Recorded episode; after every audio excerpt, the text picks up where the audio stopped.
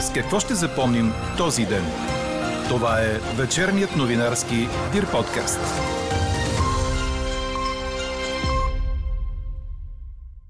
ГЕРБ, БСП и ДПС се обединиха максимално да ограничат възможността за по-прозрачен изборен процес. Още от коментара на политолога Иван Асен Иванов, както и на доцент доктор Иван Кьосев от Юридическия факултет на Софийски университет, чуйте във вечерните подкаст новини. И още. Македонските власти са категорични. Ще направят всичко така, че честването на годишнината от рождението на Гоце Делчев да мине без инциденти. Русия включва войната в Украйна в учебниците по история. С какво още ще запомним този ден, чуйте във вечерните подкаст новини. Говори Дир.бг. Добър вечер, аз съм Мария Иванова.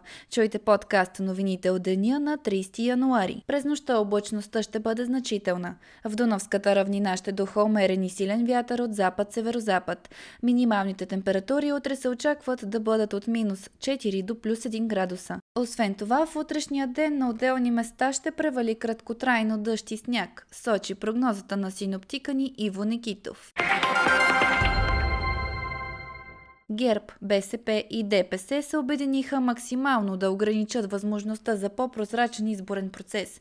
Видяхме, че е трудно машинният вод да просъществува у нас, когато оцеляването на отделни политически сили зависи от това с хартия или с машина гласуваме. Това коментира за вечерните подкаст новини политологът Иван Асен Иванов. Партии като ГЕРБ, БСП и ДПС се обединиха около това максимално да ограничат възможността нови технологии да правят изборния процес в България по-прозрачен. Те също така са и партии, които най-много са облагодетелствали през годините от възможността за контролиран вод. Връщането на хартиената бюлетина е достатъчно красноречиво. Видяхме, че в България машинен вод, който наистина да гарантира прозрачността и доверието в провеждането на изборния процес, е трудно да просъществува, когато на отделни политически сили оцеляването им и резултатът на изборите им зависи от това дали имаме хартиен или машинен вод. На изборите на втори април можем да очакваме леко покачване на избирателната активност, пък прогнозира доцент доктор Иван Кьосев от Юридическия факултет на Софийския университет. Той дава пример от Германия, която преди години в разгара на политическа криза успява да излезе от нея с широка коалиция. Бих направил исторически паралел с близкото минало в Федерална република Германия, това, което се случи там в подобна ситуация. Сериозната политическа криза две хиляди и тринайсета - четиринайсета година и още по-рано във времето две хиляди и пета - две хиляди и девета, когато всъщност имахме подобно така много остро противопоставяне между отделните политически сили и се стигна до съставяне на такива правителства на националното спасение, като специално през две хиляди и пета - две хиляди и девета година имаме една комбинация от три политически сили, които се обединиха, така наречената идеологически разнородна коалиция. Християн-демократически съюз, Християн-социалният съюз и Социал-демократическата партия. След един много продължителен период на близо месец и половина преговори изготвиха едно споразумение, около сто и петдесет страници, точка по точка по всички национални приоритети и по този начин се осигури едно успешно преминаване през тези кризи. Наблюдава много интересен процес на повишаване на диалогичността на лидерите. Корнелия Нинова, Борисов. За разлика от предходни кампании, те стават все по-диалогични, по-така умерени. Това е за мен едно от доста позитивните неща, които предполагат бъдеща такава голяма коалиция, макар и идеологически разнородна. Може би не тези, но на есен, може би пак ще имаме избори, да видим дали ще има така консолидация от германски тип. Останете до края на вечерните подкаст новини, за да чувате целия коментар на доцент Кьосев и на Иван Асен Иванов. Очаквайте и резултата от гласуването в днешната ни анкета. Ще пренареди ли хартиеният вод картината в следващия парламент? Министерството на вътрешните работи на Северна Македония ще предприеме всички мерки за това честването на годишнината от рождението на Гоце Делчев да премине без инциденти. В това увери северномакедонският вътрешен министър Оливер Спасовски след среща с българския му колега. Иван Демерджиев от своя страна потвърди доброто сътрудничество между двете държави и увери, че също ще вземе всички мерки. Българите, които ще отидат в Скопие, да не предизвикват провокации. БНР пък цитира служители на българския граничен пункт Гюешево, които не очакват барикади и блокиране на движението на македонската граница на четвърти февруари. Какво не се случи днес?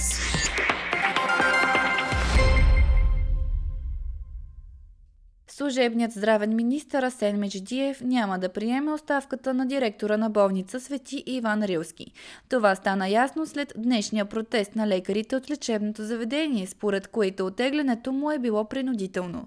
Доктор Дечев коментира, че няма политически натиск, а се е стигнало до тук по-скоро заради лични интереси на хора, които по думите му не са на ниво министър. Той допълни, че след сливането на Иван Рилски с белодробната болница Света София са погасени просрочени задължения в размер на милион и половина лева. Към момента проблемите в болницата са минимални спрямо ситуацията в други лечебни заведения, заяви още доктор Дечо Дечев. От здравното ведомство изразиха готовност за срещи с ръководството на болница Свети Иван Рилски за разрешаване на проблемите. В резултат на високия ръст заболели в Пловдив бе удължена до десети февруари грипната епидемия. Това реши на заседание днес областният оперативен щаб. Остават забранени свижданията в болници и домове за възрастни хора. Освен това, личните лекари все още няма да могат да поставят ваксини. Българската агенция за безопасност на храните няма информация на нашия пазар да има предлагане на храни с насекоми. Ако има такова предлагане, то е много малко.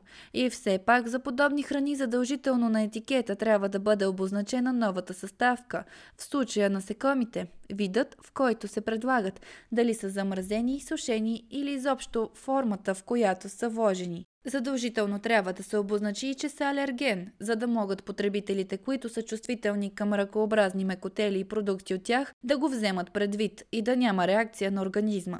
Това обясни за обедните подкаст новини доктор Иван Генчев, директор на дирекция «Контрол на фуражите и страничните животински продукти» в Българската агенция за безопасност на храните. Самите насекоми за нечувствителните групи са добра алтернатива като храна, тъй като и ако са безопасни, нали, имам предвид, на като най-важно те да бъдат безопасни. И те да могат да влязат в диетата на потребителите, но при изрично упоменаване, т.е. да има осъзнат избор от страна на потребителите, т.е. че те доброволно са избрали храна, в която има вложение насекоми.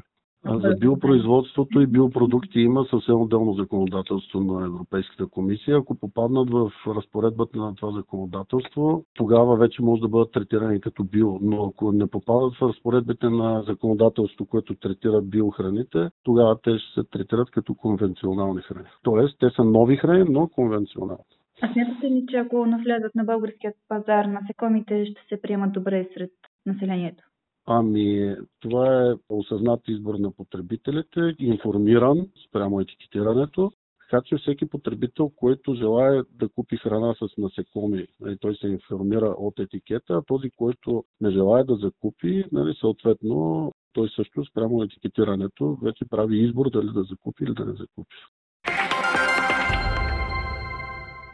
Страните членки на Европейския съюз сами могат да финансират оградата по българо-турската граница, твърдят източници от Европейската комисия, цитирани от БНР. Така те тълкуват думите двустранно финансиране, включително чрез доброволни механизми за солидарност, от писмото на председателката на комисията Урсула фон дер Лайен до европейските лидери от преди дни. То бе по повод насрочения за девети и десети февруари специален Европейски съвет в Брюксел, който ще бъде посветен на миграцията. В него фон дер Лайен изтъква, че българо-турската граница трябва да бъде приоритет в укрепването на ключовите външни граници на Евросъюза. Ден по-късно от комисията повториха добре известната позиция, че Брюксел не финансира изграждането на стандартна инфраструктура по границите си, която държи хора отвън. Това ще рече, че страната ни би могла да бъде подпомогната от други членки на общността. В началото на следващата учебна година в Русия може да се появи нов учебник по история с раздел посветен на така наречената от властите специална военна операция в Украйна. Това обяви руският министър на просветата. Очаква се учебникът по история за гимназиалните класове да е готов през март и да бъде на разположение на училищата на първи септември, когато започва учебната година в Русия. Така наречената специална военна операция вече е включена в програмата по история, но в нови учебник нейните цели и задачи ще бъдат изложени подробно. Ще бъде разказано също така за западните санкции и за анексирането на Донецка, Луганска, Херсонска и Запорожка област, което руските власти наричат присъединяване на четири нови субекта към Руската федерация. Четете още в Дирбеге. ЦСКА вдигна сериозно оборотите в последната си контрола от лагера на тима в Турция, но отново не успя да зарадва феновете си с победа. Червените направиха зрелищно три на три с казахстанския Шахтьор в двубой в няколко обрата. Това бе шестата и последна проверка за червените в южната ни съседка. А равносметката за ЦСКА е две загуби, три равенства и една победа. В последната контрола головете за тима на Саша Илич бяха дело на Дюкенс на зон, Джонатан Линсет и Далда Бамба. Двобоят бе първи като титуляр за новото попълнение на армейците – Тобиас Хайнц, който записа на сметката си две асистенции. След мача ЦСКА, който е лидер в първа лига с точка преднина пред Лудогорец, се прибира в България, а последната контрола преди подновяването на сезона ще е на пети февруари срещу Пирин. Чухте вечерния новинарски Дир подкаст. Подробно по темите в подкаста четете в Дир точка бе же. Какво ни впечатли преди малко?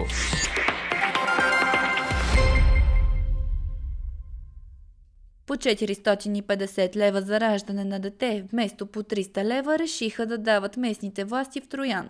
Предложението идва от кмета на общината Донка Михайлова и е прието от общинските съветници на последното им заседание, съобщи Бе Те А.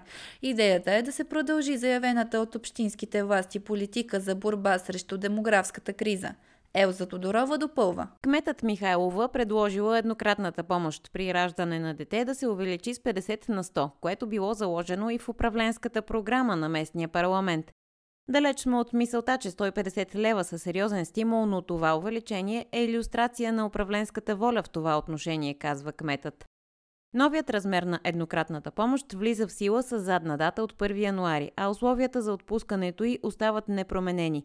Детето и поне единият родител трябва да са с постоянен и настоящ адрес в община Троян, родителите да отглеждат детето, а не да са го оставили в институция и да не са с отнети родителски права, естествено и да са пълнолетни.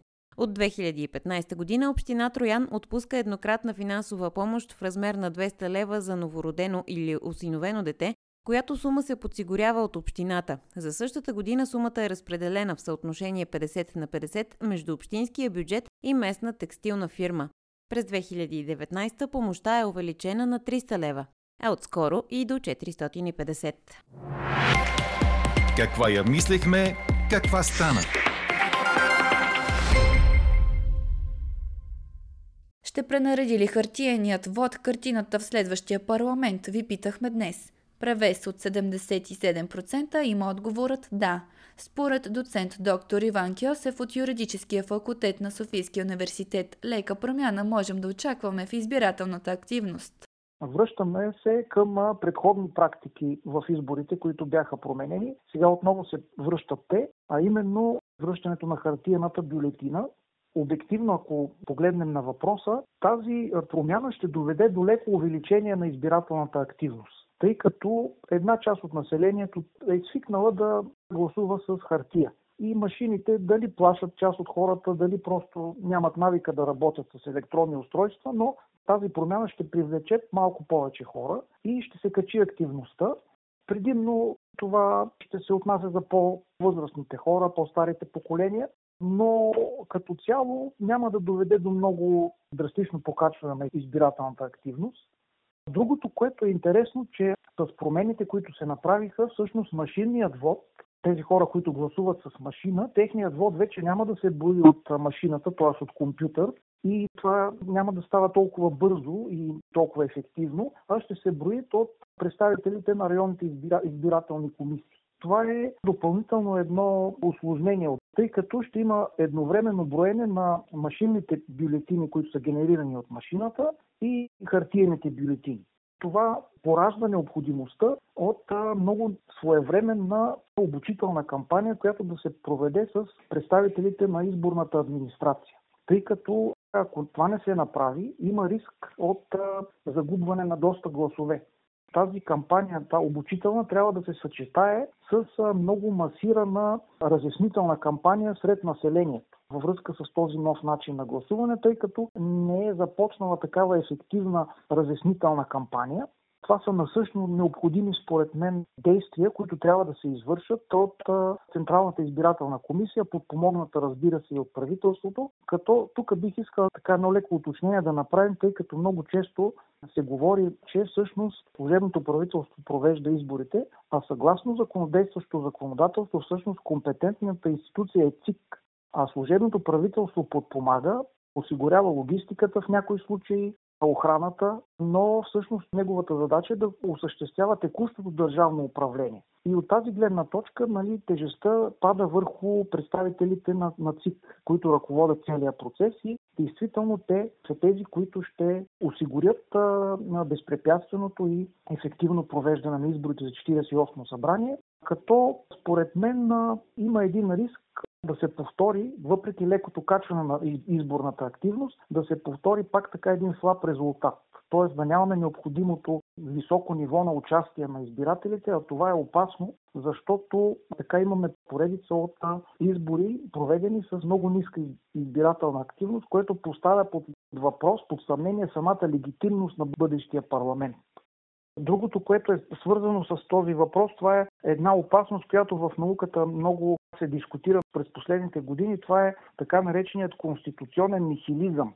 Един научен термин, но с много сериозно практическо влияние върху системата, а именно става въпрос за използването на конституционните текстове и въобще на правната уредба на политическите процеси за постигане на конюнктурни цели, които са свързани с, дори в някои случаи, с лични интереси, групови интереси, за сметка на големите въпроси, които предстоят за решаване пред обществото, както е в нашия случай, свързани с приемането ни в еврозоната, с отварянето на Шенген за България, включването в системата на Шенген и други важни теми. Тоест, от тази гледна точка, надявам се да се избегне тази опасност да попаднем в а, тази зона на конституционния нихилизъм. А от друга страна обаче, също нещо интересно, което така бих искал да споделя, т.е. свързано с темата за изборите, по мое мнение, всяко едно явление има две страни. И в случая честите избори, те имат много негативи, обаче от друга страна те всъщност имат и една положителна страна, според мен, а именно това е, че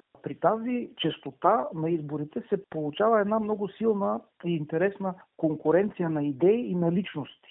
Така политическата борба се интензифицира извънредно много и винаги в тази конкуренция на идеи изкристализира нещо по-добро, а в същото време все пак се мобилизира и общественото внимание и обществената активност. Така че има, има смисъл от това, има и положителен ефект.